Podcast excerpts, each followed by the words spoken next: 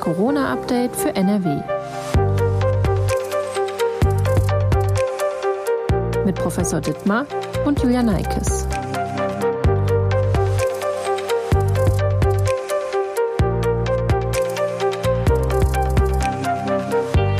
Hallo und herzlich willkommen zu einer weiteren Podcast-Folge von Das Corona-Update für NRW.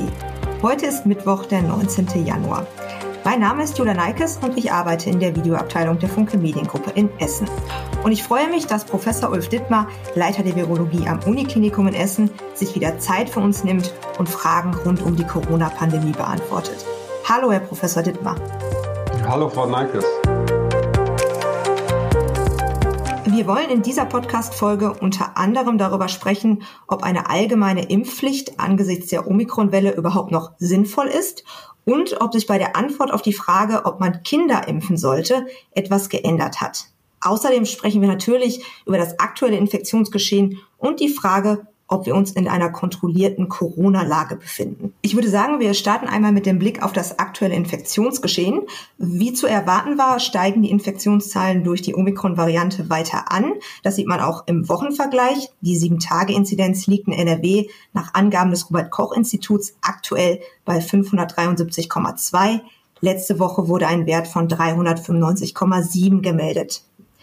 Viel wichtiger als der Blick auf die Neuinfektionszahlen ist aber der Blick in die Krankenhäuser, denn wir wissen ja, bei sehr vielen Neuinfektionen auf einmal besteht die Gefahr, dass es zu Problemen und Engpässen auf der Normalstation kommt und notwendige Operationen und Behandlungen zum Beispiel nicht mehr zeitnah stattfinden können.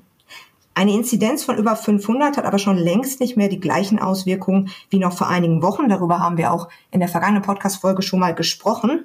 Äh, deshalb die Frage, wie ist denn momentan die Lage im Uniklinikum Essen und generell in den Krankenhäusern in NRW? Ja, ich denke, es beginnt gerade das, was ähm, wir vorhergesagt haben, nämlich dass ähm, wir mehr Patienten auf der Normalstation sehen. Wir sehen eigentlich keine Veränderung auf den Intensivstationen.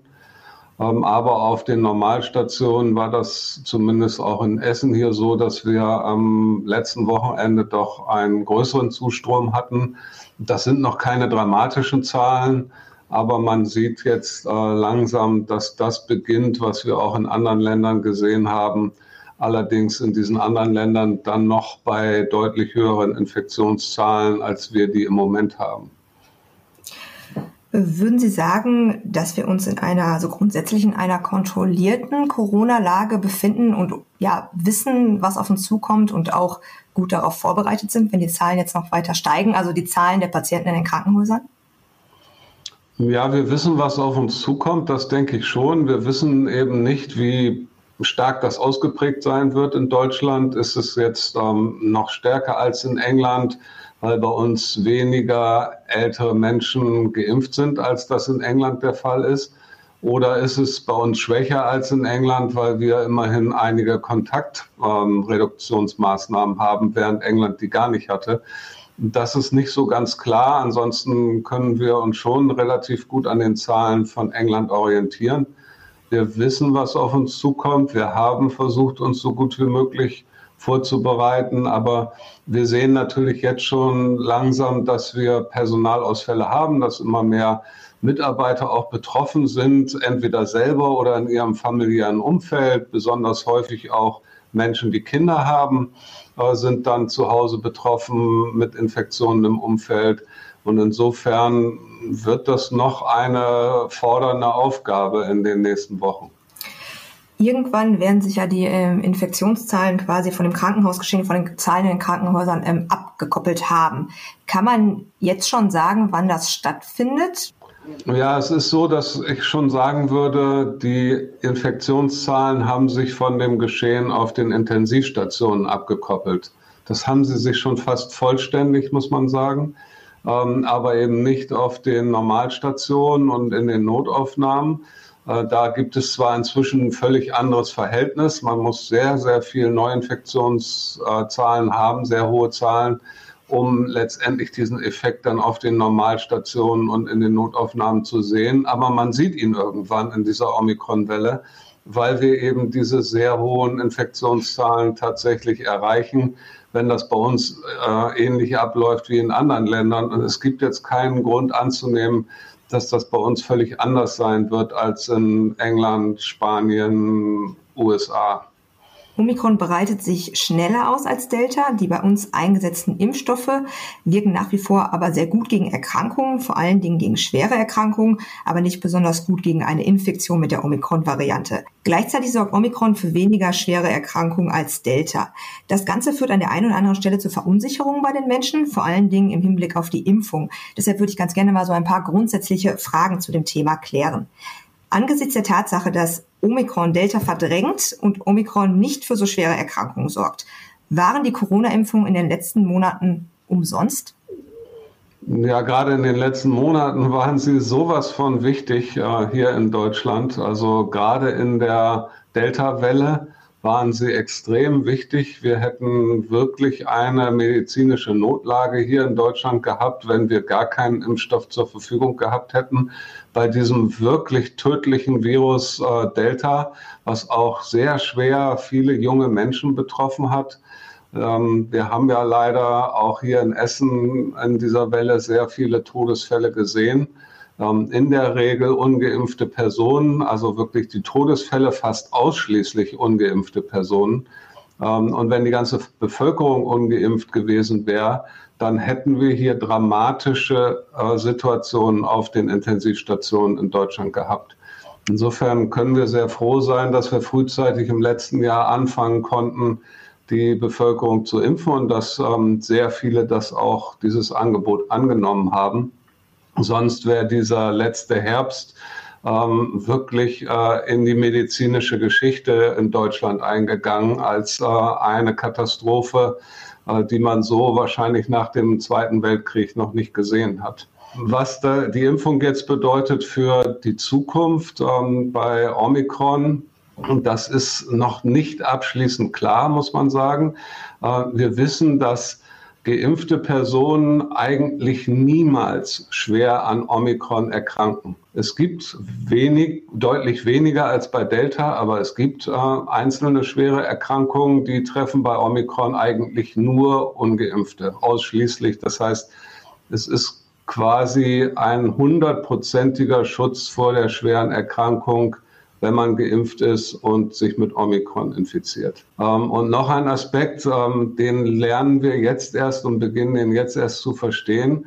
Ähm, wir sehen jetzt immer häufiger bei ungeimpften äh, mehrfache Omikron-Infektionen hintereinander. Das, es scheint so zu sein, dass Omikron selber als Infektion eine nicht besonders gute Immunität verursacht und man sich ähm, relativ schnell erneut mit Omikron anstecken kann. Das heißt, wir sind da eventuell, in, wir wissen nicht wie häufig, aber eventuell in einer Dauerschleife. Ähm, tatsächlich ist das völlig anders, wenn man geimpft war und sich mit Omikron ansteckt. Dann hat man einen sehr, sehr breiten und äh, sicherlich langanhaltenden Schutz. Ähm, das ist der beste Schutz, den wir kennen, wenn Geimpfte sich am Ende dann doch infizieren. Ähm, der ist so breit, der wirkt gegen alle Coronaviren ähm, nach Studien aus Korea.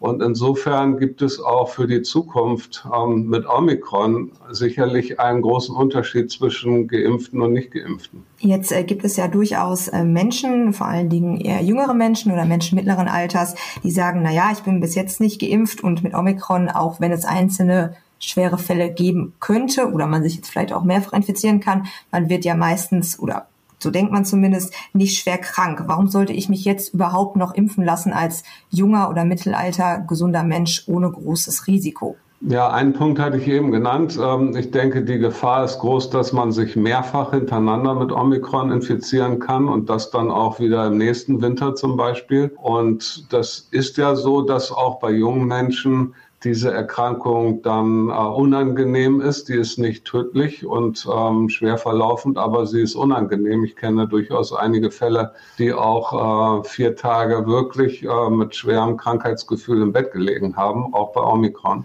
Ähm, und der, der andere Grund, glaube ich, ganz klar, dass wir im Moment noch nicht wissen, wie denn die Problematik mit Long Covid ist bei Omikron. Ähm, die Datenlage ist noch ganz dünn und sehr unsicher. Ähm, es könnte eben sein, dass wir wieder äh, sehr, sehr lange Krankheitsverläufe bei Genesenen sehen. Wahrscheinlich ist die Häufigkeit nicht so stark wie bei Delta zum Beispiel. Da waren ja laut einer großen Studie in England war jeder vierte von Long Covid betroffen, der nicht geimpft war und äh, genesen war. Und äh, aber selbst wenn die Quote deutlich geringer ist, ähm, Long Covid ist ähm, sehr, sehr unangenehm, extrem ähm, einschränkend in der Lebensqualität. Ich bin selber in Kontakt mit Long Covid Selbsthilfegruppen also ähm, da sollte man nicht äh, nachlässig sein an der Stelle. Und ich äh, kann nur hoffen, dass möglichst viele Menschen über die Impfung auch dieses Risiko, dass sie an Long-Covid erkranken, nach selbst einer harmlosen Omikron-Infektion äh, so weit wie sie irgendwie können reduzieren kann man abschätzen, wann es äh, ja, in dieser Hinsicht, wann man da genau weiß, wie sich das verhält mit Long-Covid, wann es da genaue Erkenntnisse gibt oder sichere Erkenntnisse? Ja, wir werden sicherlich relativ bald äh, Daten aus England sehen. Das ist ja so ein bisschen interessant. Ähm, es gibt quasi keine Long-Covid-Studien aus den USA, nur ganz wenig. Ähm, das ist irgendwie so länderbezogen, dass man sich mit diesem Thema beschäftigt. Ähm, auch in, schon in der ersten äh, Welle, wie China ja auch noch stark betroffen war, wurde mir zum Beispiel aus China mitgeteilt, es gäbe dort gar kein Long-Covid. Ähm, interessant, weil in Deutschland hat es das definitiv gegeben. Also es ist schwierig, die Länder da untereinander zu vergleichen, aber England hat immer gute Studien zu diesem Thema gehabt und die sind ähm, vier Wochen vor uns mit der Omikron-Welle. Ich bin mir ziemlich sicher, dass wir relativ bald ähm, Daten zu Long-Covid aus England sehen werden. Ähm, auch da gibt es noch einige Millionen ungeimpfte. Also insofern, es bezieht sich dann ja vor allen Dingen auf den Vergleich ungeimpfte, geimpfte, die letztendlich dann sich doch infizieren, aber sicherlich unterschiedliche Verläufe in Long, bei Long-Covid haben.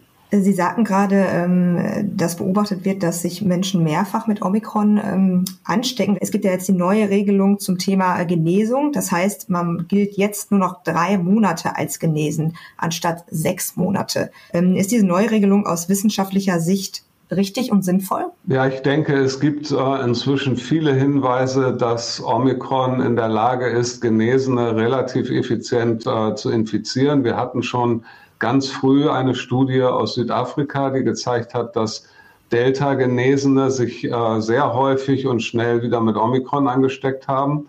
Und wir sehen jetzt auch Infektionen, doppelte Infektionen von Omikron hintereinander. Ich denke, diese Regelung ist richtig. Wir haben bei Omikron äh, keinen langanhaltenden Schutz in Genesenen mehr vor einer Neuinfektion. Ähm, und dem muss man irgendwie Rechnung tragen. Lassen Sie uns doch noch einmal über das Thema Impfpflicht sprechen. Ab äh, Mitte März gibt es eine berufsbezogene Impfpflicht für das Gesundheits- und Pflegepersonal, also sprich in Krankenhäusern, in ähm, Pflegeheimen, Altersheimen etc., äh, sollte das Personal dann geimpft sein. Außerdem wird seit Wochen über eine generelle Impfpflicht gesprochen und auch viel diskutiert. Ob und wann und wie diese Impfpflicht kommt, weiß, glaube ich, momentan niemand. Aber generell einmal die Frage, ist die Impfpflicht für alle angesichts der aktuellen Erkenntnisse über Omikron vielleicht sogar überflüssig? Ja, ich fange vielleicht noch mal einmal vorne an und äh, sage, dass es unbedingt wichtig ist, dass wir eine Impfpflicht im medizinischen und Pflegebereich haben. Ähm, wir sehen das auch bei uns äh, hier am Uniklinikum. Wir haben eben einige Patienten, die sind hochvulnerabel, also sind sehr, sehr gefährdet, können sich durch Impfung selber nicht schützen, zum Beispiel Lungentransplantierte. Wir haben hier die größte Anzahl an Lungentransplantierten in der Nachsorge in Deutschland. Ähm, das sind viele Patienten und die sind leider hochgefährdet, können sich nicht richtig impfen, weil ihr Immunsystem nicht gut funktioniert. Und ähm, leider haben wir da jetzt schon einige Infektionsfälle gesehen bei diesen Patienten, ähm, die sowieso ja medizinisch schon durch sehr schwere Zeiten gegangen sind. Und in diesen sehr gefährdeten Patienten sieht man dann scheinbar auch mit Omikron zumindest eine gewisse Krankheitsentwicklung. Da gilt es unbedingt, solche Personen im Krankenhaus, aber auch das Ähnliche gilt für sehr betagte Personen, wo das Immunsystem nicht mehr funktioniert, ähm, zu schützen. Und da sind die Mitarbeiter in diesen Bereichen, die mit diesen Patienten umgehen, in der Pflicht, ähm, alles zu tun, um diese Menschen, die sich nicht gut selber schützen können und ähm, die ein hohes Risiko haben, zu schützen. Und insofern ist die Impfpflicht in diesen Bereichen absolut sinnvoll und eigentlich schon ein bisschen überfällig, muss man sagen. Die hätten wir eigentlich schon im letzten Jahr äh, gebraucht. Das hätte einige Todesfälle in Deutschland verhindern können. Ob wir eine generelle Impfpflicht brauchen, ähm, das muss man wahrscheinlich noch mal einmal neu debattieren, wenn die Omikron-Welle hinter uns liegt. Ähm, wir müssen da noch einige Sachen lernen, zum Beispiel, ähm, wie häufig man sich mit diesem Virus infizieren kann, wenn man nicht geimpft ist. Ähm, das hat natürlich auch einen Einfluss darauf, ob wir es jemals schaffen, dieses Virus so weit zurückzudrängen, dass wir es nur noch manchmal in bestimmten äh, Situationen lokal sehen. Ähm, wenn das aber weiterhin zirkuliert in irgendwie ein paar Millionen Menschen in Deutschland, die nicht geimpft sind, die sich immer wieder anstecken können, ähm, dann muss man das ganz klar mit in die Waagschale in diese Diskussion werfen. Ähm, aber wir wissen noch nicht alles über Omikron und wie das genau verläuft und wie lange man geschützt ist, nachdem man sich infiziert hat zum Beispiel. Und ähm, also eins ist klar, die Impfpflicht, die allgemeine Impfpflicht kommt für die Omikron-Welle viel zu spät. Da wird sie keinerlei Einfluss mehr drauf haben. Und insofern würde ich dafür plädieren, dass mit allen wissenschaftlichen Erkenntnissen, die man dann hat, ähm, jetzt nach der Omikron-Welle, und das ist ja schon im März, würde ich sagen, ähm, nochmal neu zu diskutieren worüber wir auch hier schon äh, oftmals gesprochen haben und was auch nach wie vor immer wieder diskutiert wird, ist die Frage, ob man sein Kind impfen lassen sollte oder nicht. Das ist auch, gibt es auch unterschiedliche Ansichten letztendlich. Ähm, hat sich da die, ja, die Antwort auf die Frage, ob man das tun sollte, nochmal geändert mit der Omikron-Variante? Würden Sie das nochmal anders einschätzen, ob man sein Kind impfen lassen sollte gegen Corona? Ja, es hat sich ein bisschen was geändert mit Omikron nochmal, nicht so furchtbar viel im Vergleich zu Delta, weil wir hatten schon relativ viele Infektionen von Kindern, auch bei Delta. Wir sehen jetzt, wir haben sehr, sehr viele Infektionen von Kindern mit Omikron. Ähm, die Krankheitsverläufe sind ähnlich in Kindern, weil Delta wirklich extrem gefährlich war für Erwachsene, aber zum Glück nicht für Kinder. Da hat sich äh, an der Stelle jetzt, was ähm, Krankheitsschwere anbetrifft, nicht so viel geändert. Ähm, aber wir sehen natürlich, dass Kinder extrem unter diesen ganzen zusätzlichen Maßnahmen leiden. Ja, also wir haben zwar keine Schulschließung und äh, theoretisch Präsenzunterricht, ähm, trotzdem sind alle möglichen Kinder in Isolation oder Quarantäne immer mehr ähm, so dass sie faktisch dann doch wieder vom Schulunterricht ausgeschlossen sind. Außerdem gibt es andere Einschränkungen für ungeimpfte Kinder. Also ich würde zumindest ähm, das mit in die Waagschale werfen, wenn man über diese Entscheidung, impfe ich mein Kind ja oder nein, äh, letztendlich nachdenkt. Ähm, es gibt viele andere Faktoren, von denen die Kinder betroffen sind und von denen Kinder, die nicht geimpft sind, mehr betroffen sind als äh, geimpfte Kinder, ähm, als nur die Virusinfektion an sich.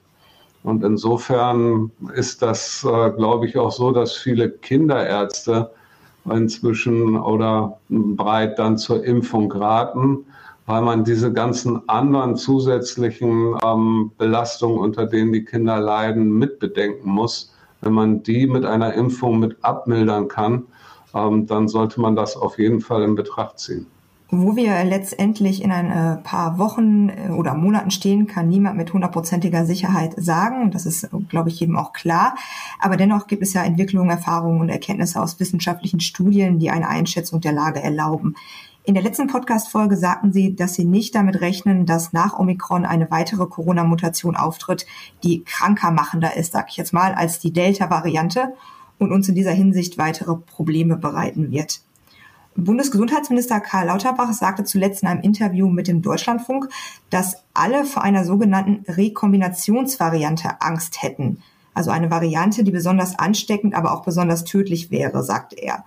Eine solche Variante könne niemand ausschließen. Was genau ist denn eine Rekombinationsvariante und wie schätzen Sie die Gefahr einer solchen Variante ein? Ja, erstmal verwenden wir dieses Wort in der Virologie nicht etwa für etwas, was besonders infektiös und besonders tödlich ist, sondern Rekombination bedeutet nur, es ist eine Mischung des Erbguts von zwei verschiedenen Viren. Ähm, das bedeutet, jemand muss sich mit zwei verschiedenen Viren infizieren, zum Beispiel Delta und Omikron.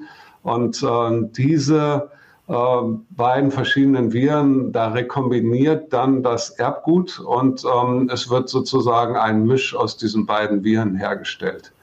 Ähm, das ist durchaus möglich. Das ist bei ähm, SARS-CoV-2 und in dieser Pandemie schon aufgetreten. Wir haben schon rekombinante Viren gesehen, äh, Mischungen zwischen zwei Varianten.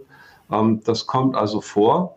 Und das wird auch weiterhin vorkommen bei den gigantischen Infektionszahlen, die wir weltweit haben. Wenn natürlich nur eine Variante vorherrscht, ähm, wie Omikron, und es gibt quasi daneben keine anderen, dann kann es auch nicht zu so einer Rekombination zwischen verschiedenen Varianten kommen. So, und selbst wenn so eine Rekombination vorkommt, und die, wie gesagt, wird vorkommen, wenn es verschiedene Varianten gibt, ähm, dann heißt das noch lange nicht, dass das irgendwie medizinisch oder pandemisch relevant wird, äh, weil diese Variante, diese Rekombinante müsste dann einen Vorteil, einen Verbreitungsvorteil haben ähm, gegenüber dem, was vorherrscht. Und ähm, da fällt mir jetzt schwer, diese Fantasie zu haben, wir kriegen eine Variante, die ist so infektiös wie Omikron aber so tödlich wie Delta. Weil warum war Delta so tödlich und hat auch so viele schwere Langzeitfolgen gehabt? Ähm, Delta war in der Lage, sehr effizient ähm, andere Zellen als die im Nasenrachentrakt zu infizieren. Nämlich Zellen im, im tiefen Lungengewebe, Zellen des Nervensystems, deswegen dieser Geruchs- und Geschmacksverlust, ähm, Zellen im Fettgewebe. Wir wissen inzwischen, ähm, Delta konnte Fettzellen infizieren. Deswegen waren fettleibige Patienten sehr gefährdet. Da hat sich das Virus im Fettgewebe vermehrt. Ähm, alle diese Eigenschaften scheint Omikron nicht zu haben.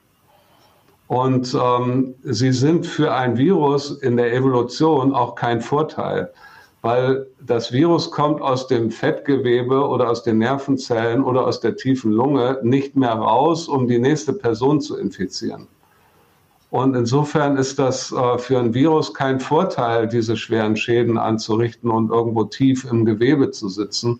Es ist ein Nachteil für die Evolution. Und dass sich, äh, wenn es mal eine Rekombinante zwischen Omikron und Delta gibt, die das auch wieder kann, glaube ich nicht, dass sie evolutionären Vorteil hat gegen das normale Omikron. Weil das vermehrt sich da, wo es sich ganz schnell verbreiten kann, nämlich im oberen Nasenrachentrakt und geht gar nicht dahin, wo es schwere Erkrankungen verursacht, aber sich von da aus nicht mehr gut verbreiten kann. Und ähm, insofern spricht das gegen die Evolution, dass sowas, was Herr Lauterbach da erwähnt hat, was durchaus ähm, ja, entstehen könnte. Aber ich glaube nicht, dass sich das durchsetzen könnte und letztendlich zur dominierenden Variante auf der Welt werden könnte. Also sprich, Angst ist da auch schlichtweg äh, der falsche Begriff an dieser Stelle. Ja, ich glaube, wir sollten da jetzt nicht vor irgendwas Imaginärem Angst haben. Ähm, ich glaube, es ist wichtig, nochmal ähm, nach der Omikron-Welle eben darüber zu sprechen, wie viele in Deutschland sind jetzt geimpft oder sind ähm, immun, weil selbst wenn eine Rekombinante daherkommt und die äh, Immunität in der Bevölkerung ist aber sehr breit und sehr ausgeprägt, ähm, dann haben wir sowas wie Herdenschutz und äh, dann würde uns auch so ein rekombinantes Virus keinen Schrecken einjagen. Äh, insofern spielt auch die Immunität ähm, in der Bevölkerung eine wichtige Rolle. Da bräuchten wir aber mal gute Zahlen für. Also spätestens nach der Omikron-Welle müssten wir wirklich mal wissen, zahlenmäßig, wie viel Geimpfte haben wir in Deutschland, wie viel Genesene, wie viel Geimpfte, die sich dann auch noch infiziert haben. Da bräuchten wir endlich mal eine Zahlenbasis, die haben wir in Deutschland nicht. Also sprich, nach der Omikron-Welle braucht man eigentlich ähm, ja so eine Art Strategiewechsel, wenn ich das jetzt richtig verstehe, grundsätzlich. Ich glaube, wir müssen die Strategie eben ganz neu diskutieren nach der Omikron-Welle oder Wand, wie sie ja schon bezeichnet wird. Ähm, weil das ändert einiges und äh, danach wird sich einiges geändert haben. Und insofern äh, muss man danach wieder eine offene Diskussion führen. Und das ist so ein bisschen das Problem. Wir müssen dann auch mal versuchen, diese Denkmuster, die wir jetzt in den letzten anderthalb Jahren hatten, berechtigterweise hatten, so ein bisschen über Bord zu werfen, weil wir werden Sachen neu denken müssen. Was meinen Sie genau oder haben Sie da ein Beispiel? Ja, Beispiele sind ja, wie wir insgesamt mit der Infektion umgehen, auch als ganze Gesellschaft. Es ist ja so, das äh, wissen wir auch aus den USA, aber das, den gleichen Effekt werden wir in Deutschland haben ähm, zum Beispiel die ähm, Notaufnahmen in den USA sind verstopft, weil Menschen mit relativ leichten Symptomen ins Krankenhaus in die Notaufnahme gehen, ähm, wo sie vor Corona, vor diesem ganzen Gerede über Corona niemals hingegangen wären. Sie wären zu Hause geblieben ähm, und hätten das auskuriert und wären dann irgendwann, wenn sie symptomfrei sind, wieder zur Arbeit gegangen. Ähm, wir sind auch in Deutschland völlig fixiert auf diesen PCR-Test. Ähm, aber wir müssen mehr symptomatisch denken. Ja, die Menschen, wenn sie krank sind, müssen sie zu Hause bleiben, das auskurieren. Ähm, und wenn sie 48 Stunden symptomfrei sind, dann äh, können sie wieder losgehen. Ähm, wir müssen davon wegkommen, dass wir jeden testen wollen.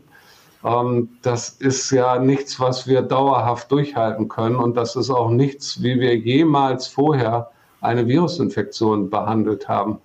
Ich will jetzt nicht sagen, dass das falsch war. Das war absolut richtig in der Pandemie. Ähm, da mussten wir einen Überblick haben und äh, wir mussten viel testen. Wenn man nicht testet, passiert sowas wie in Bergamo ähm, zu Anfang.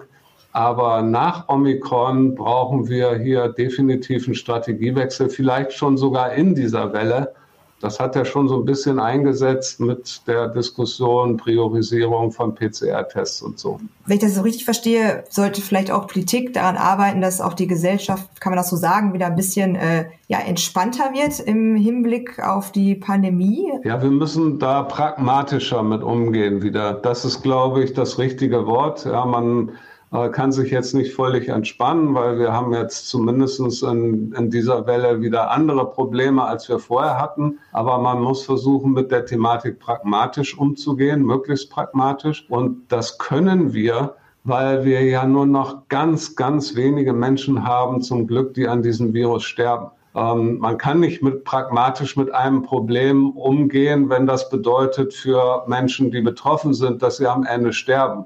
Da ist aller Pragmatismus vorbei. Und da gibt es auch nichts zu diskutieren, ähm, weil das tödlich sein kann für eine Gruppe von Menschen. Wenn das aber nicht mehr der Fall ist, und ähm, so sieht es ein wenig aus in dieser Omikron-Welle zum Glück, ähm, dann müssen wir das Problem pragmatischer angehen. Sie sagten gerade, dass äh, letztendlich nicht jeder, der Symptome hat, äh, getestet werden sollte, beziehungsweise mit einem PCR-Test getestet werden sollte.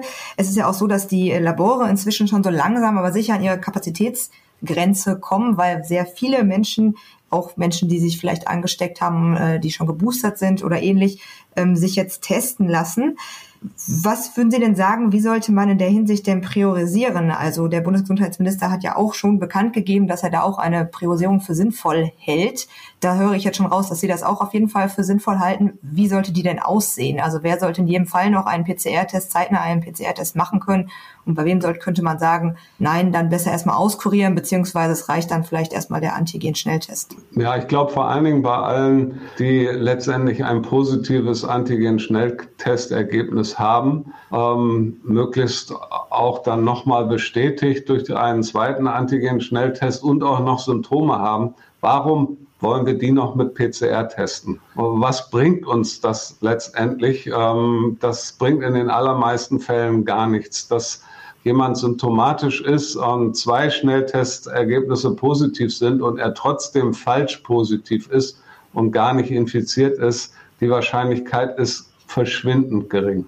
Ähm, also diese Strategie bisher in Deutschland, ein positiver Antigentest wird mit PCR bestätigt, die sollten wir schnellstens über Bord werfen. Ähm, wie gesagt, hier reicht absolut eine Bestätigung, wenn man einen Selbsttest gemacht hat, zum Beispiel mit einem offiziellen Schnelltest. Ähm, und wir bräuchten dafür auch möglichst schnell eine Positivliste vom Paul-Ehrlich-Institut, damit wir wissen, welche Tests bei Omikron wirklich richtig gut funktionieren und ähm, nicht über 300 verschiedene Tests eingesetzt werden. Das ist, glaube ich, auch nicht optimal.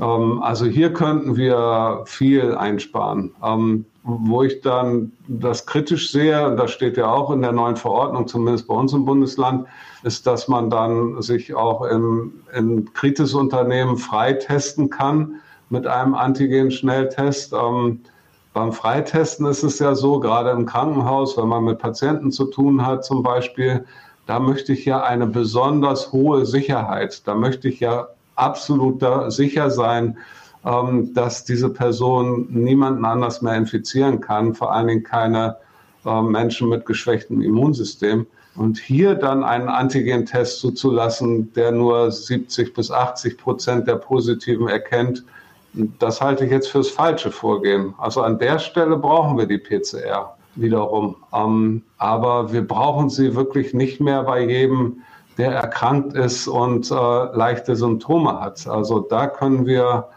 äh, wirklich in großem Stil könnten wir hier PCR-Tests ähm, einsparen.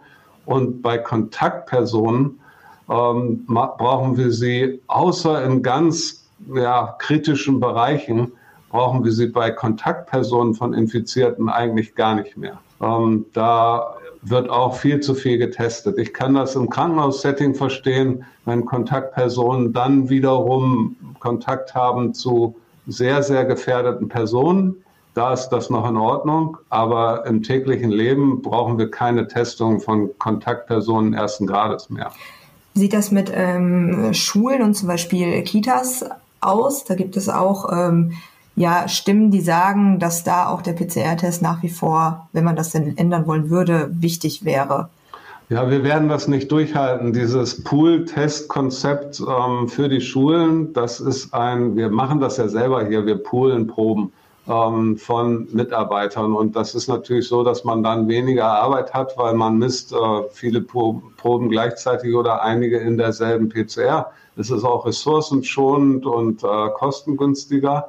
Aber dieses Poolen hat einen großen Nachteil. Es funktioniert nur in Niedrig-Inzidenzphasen. Je höher die Inzidenzen steigen, je mehr Neuinfektionen wir haben, desto mehr von diesen Pools sind kontaminiert, also sind dann positiv. Ähm, und man muss dann jeden Pool auflösen und alle Einzelproben testen danach. Und man hat einen weiteren Arbeitsschritt. Man hat am Ende, wenn man viele Pools auflösen muss, wegen Positivität mehr Arbeit, als wenn man alle Proben gleich einzeln messen würde. Aber wir haben gar nicht die Kapazitäten, um von jedem Kindergartenkind und jedem Schüler zweimal die Woche oder dreimal die Woche jede Probe einzeln in der PCR zu messen. Der Pool-Test, PCR-Test wird sehr, sehr bald ähm, an seine Grenzen kommen. Er ist schon an seinen Grenzen. Ähm, und äh, ich denke mal noch eine Woche weiter, dann kann man diese Strategie eigentlich gar nicht weiterführen. Ähm, wir haben tatsächlich bei uns im Labor schon das Poolen an einigen Stellen eingestellt, weil es uns mehr Arbeit verursacht, als wenn wir die Einzelproben testen. Und insofern ist das ein tolles Konzept für Phasen, wo die Inzidenz nicht so hoch ist. Aber wenn wir bald die Tausender-Inzidenz erreichen und wir werden sie erreichen, dann kann man Pooltest überhaupt nicht mehr durchführen. Wir brauchen ein anderes Konzept in den Schulen. Also zusammengefasst äh, kann man sagen, angesichts der Omikron-Welle, der Omikron-Variante muss eigentlich alles auf den Prüfstand. Ja, wir müssen sehr viel auf den Prüfstand stellen und wir müssen sozusagen uns, wir müssen bereit sein, das auch zu tun. Ja, und ähm, uns da neue Konzepte zu überlegen. Und das Konzept ist nicht, jetzt alles laufen zu lassen, ähm, dass das nicht hier falsch verstanden wird. Wir brauchen neue Konzepte, wie wir diese ähm, Omikron-Wand so modellieren können, dass sie uns in der Infrastruktur nicht völlig außer Kraft setzt, weil das ist was, was ähm, in einigen großen Städten in Amerika schon passiert ist. Ähm, da ist die medizinische Versorgung, weil einfach zu viele auch nur leicht erkrankte Menschen im Krankenhaus sind, ähm, werden andere Menschen plötzlich nicht mehr behandelt. Und ähm, das äh, führt dann zu völlig anderen medizinischen Problemen die eigentlich nur ein Nebeneffekt von Omikron sind, aber immer stärker werden, je stärker sich diese Welle ausprägt. Bevor wir zum Ende dieser Podcast-Folge kommen, würde ich ganz gerne noch drei Fragen weiterleiten, die uns einer unserer Hörer geschickt hat. Frage Nummer eins kann es sein, dass mein Körper bzw. mein Immunsystem nach einer Impfung und erst recht nach der dritten Impfung erstmal damit arbeitet, also mit der Impfung beschäftigt ist und dadurch mein Immunsystem erstmal geschwächt ist und der Schutz erst später einsetzt? Um, ähm, ja, der, die eigentliche Frage besteht ja aus zwei Teilen und die klare Antwort zu den beiden Teilen, der eine Teil ist Nein und der andere Teil ist Ja. Es ist so, dass nach einer Impfung der Schutz erst nach einiger Zeit eintritt. Äh, und zwar nach der Erst- und Zweitimpfung äh, braucht man ungefähr zwei Wochen, bis man die ersten Antikörper messen kann und äh, oder eine klare Steigerung der Antikörper messen kann nach Zweitimpfung und man hier von einem besseren Schutz oder Schutz ausgehen kann. Nach der Drittimpfung, also dem Booster, geht das schneller. Da ist das braucht das in der Regel nur eine Woche. Ähm, aber das ist einfach damit begründet, das Immunsystem braucht Zeit, um das letztendlich zu produzieren, was wir brauchen, um geschützt zu sein. Und nein, in dieser Zeit sind andere Funktionen des Immunsystems nicht gestört. Wenn man sich jetzt äh, mit einem anderen Virus oder einem Bakterium in dieser Zeit infizieren würde, dann führt das nicht dazu, dass man dagegen nicht geschützt ist, ähm, wenn man zum Beispiel dagegen geimpft wäre oder das schon mal durchgemacht hat, sondern das würde ganz normal funktionieren, obwohl nebendran die ähm, Entwicklung für den Schutz gegen äh, SARS-CoV-2 abläuft. Also das führt nicht dazu, dass das geschwächt ist, aber es braucht eine Zeit, bis der Schutz da ist. Frage Nummer zwei. Kann man sagen, ob der Schutz oder weiß man, ob der Schutz nach einer dritten Impfung länger als sechs Monate anhält? Ja, wir gehen davon aus, dass er länger anhält als nach der zweiten Impfung. Ähm, aber da gibt es ja jetzt dann auch gute Daten, dass nach der Zweitimpfung ein richtig guter Schutz eigentlich nur einige Monate anhält, also drei Monate wahrscheinlich, und dass man dann drei bis vier, dass man dann boostern sollte und dass ähm, nach dem Booster die Immunantwort besser ist, stärker ist, wahrscheinlich auch länger anhält. Aber ob das länger als sechs Monate definitiv ist, ähm, das wissen wir nicht. Und dann hängt es eben auch wieder von dem Virus ab. Ja, wir hätten bei Delta hätten wir diese Frage relativ klar mit Ja beantwortet. Der Schutz ist länger als sechs Monate nach dem Booster. Und das war er sicherlich auch gegen Delta. Bei Omikron muss man diese Frage neu stellen und wahrscheinlich ist die Antwort nein. Bei einigen ist das nicht länger als sechs Monate, sondern die können sich dann auch mit Omikron wieder infizieren. Zum Glück bleibt der Schutz gegen Erkrankung erhalten und der ist sicherlich sehr langanhaltend. Und das ist eigentlich das Entscheidende. Dafür wurden diese Impfstoffe ja auch gemacht, um die Erkrankung zu verhindern. Unser Hörer macht sich ähm, offensichtlich Sorgen um Langzeitschäden nach einer Impfung. Er schreibt, wer weiß denn schon, ob nicht in ein paar Jahren zum Beispiel Krebs entstehen kann letztendlich und man das im Nachhinein gar nicht mehr ja beweisen könnte, dass das durch die Impfung kommt. Können Sie ihm da nochmal erklären, was man da zu dem Thema weiß. Ja, individuell aufs Individuum bezogen äh, ist das richtig. Wenn jetzt jemand in 30 Jahren Krebs äh, entwickeln würde und es hätte irgendwas mit der Impfung zu tun, dann könnte man das jetzt für dieses Individuum nicht klären ähm, und würde das nicht mehr in Verbindung bringen. Ähm, aber wir schließen das sozusagen aus der Wirkweise der Impfstoffe aus. Der Impfstoff verschwindet ja innerhalb von 48 Stunden, ist von dem RNA-Impfstoff äh, nichts mehr nachzuweisen. Er löst nur eine Immunantwort aus. Solche Immunantworten haben wir ständig. Jedes Mal, wenn wir mit einem Erreger in Kontakt äh, kommen, findet die gleiche Immunantwort quasi statt wie nach der Impfung. Ähm, also diese Immunantworten können jetzt keine Spätfolgen auslösen, sonst äh, hätten wir die alle permanent. Ähm, und dieser Impfstoff, wie gesagt, ist nach 48 Stunden verschwunden. Also diese RNA-Moleküle, die dringen jetzt auch nicht ins Erbgut ein oder sowas, die sind einfach weg. Ähm, die können jetzt auch keine Langzeitfolgen auslösen. Und jetzt zurück zum Anfang der Frage. Tatsächlich ist es so, dass man trotzdem nachweisen könnte, ähm, dass irgendwas gehäuft auftritt, wenn man nämlich ähm, nicht nur ein Individuum anguckt, sondern eine ganze Population. Beim Rauchen ist es ja auch nicht so, dass man ähm, direkt nachdem man geraucht hat erkrankt, sondern man erkrankt ganz viel später. Aber man kann das dann herausfinden, äh, indem man äh, zum Beispiel vergleicht Raucher und Nichtraucher, wie viel Krebs gibt es da. Ja, also man kann das theoretisch dann auch später rauskriegen. Ähm, aber wie ich gerade gesagt habe, gibt es jetzt medizinisch und nach der, nach der Biologie dieser Impfstoffe gibt es überhaupt keinen Anhaltspunkt, weswegen es hier eine Langzeitfolge, die Krank Erkrankung verursacht, geben kann. Äh, das ist faktisch wirklich ausgeschlossen. Okay, dann äh, hoffe ich und denke auch, dass äh, die Antworten auf jeden Fall da schon geholfen haben und Licht ins Dunkle gebracht haben. Dann bedanke ich mich auch an der Stelle, dass Sie sich wieder Zeit genommen haben und alle Fragen beantwortet haben. Vielen Dank dafür. Ja, sehr gerne.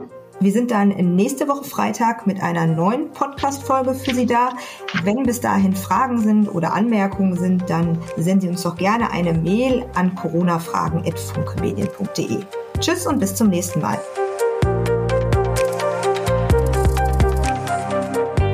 Ein Podcast der WAZ, WP, NRZ und WR.